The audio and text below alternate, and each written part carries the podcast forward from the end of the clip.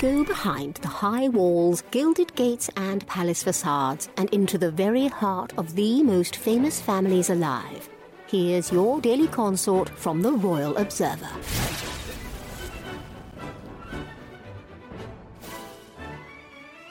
Prince William's profile continues to rise in esteem with Britons when compared to the relentless attacks the heir to the throne received from Prince Harry and Meghan Markle.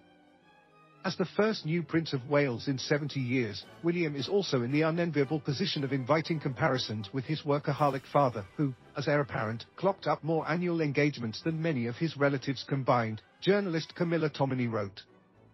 This is no mean feat, having been repeatedly thrown under a bus by the Sussexes, the royal commentator added. Although keeping the younger generations on the side may prove a challenge, all royals are more popular with Boomers than Millennials and Generation Z's. These figures suggest that William and Kate are perfectly poised for a smooth transition when the time comes, Camilla continued when referencing a recent YouGov poll placing the Prince of Wales as the second most popular British royal. That ranking found William surging in popularity, although he was outranked by Queen Elizabeth the Second, who passed away over a year ago. Despite Britain still adoring her late Majesty, the future king was followed by his wife, Kate, Princess of Wales, who scored sixty-two percent of the vote, with King Charles the Third falling to fourth place at fifty-five percent. Meanwhile, the Duke and Duchess of Sussex were nowhere near the top spots, attaining a ranking of twenty-nine and twenty-seven percent in the final tally, respectively.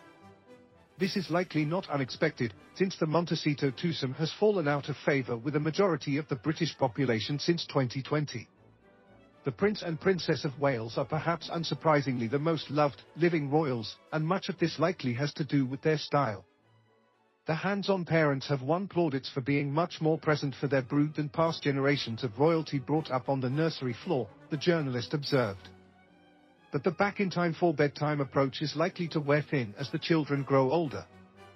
This news comes after the future king and queen were criticized for not doing enough to promote the Commonwealth realms. Bearing in mind that the last time the Waleses went on a lengthy overseas visit was the Caribbean in March twenty twenty-two, a whole eighteen months ago, it's little wonder that some in royal circles are worried they are not doing enough to shore up the Commonwealth, Tominey continued.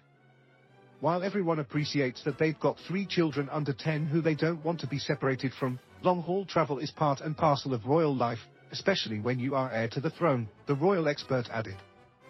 Still, these criticisms seem to pale in comparison to the assessment Harry and Meghan receive in the British press.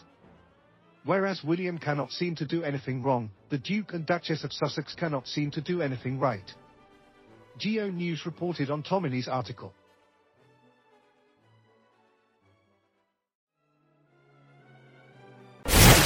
For more of your daily consort, be sure to visit the royal observer dot com. Subscribe and like this podcast.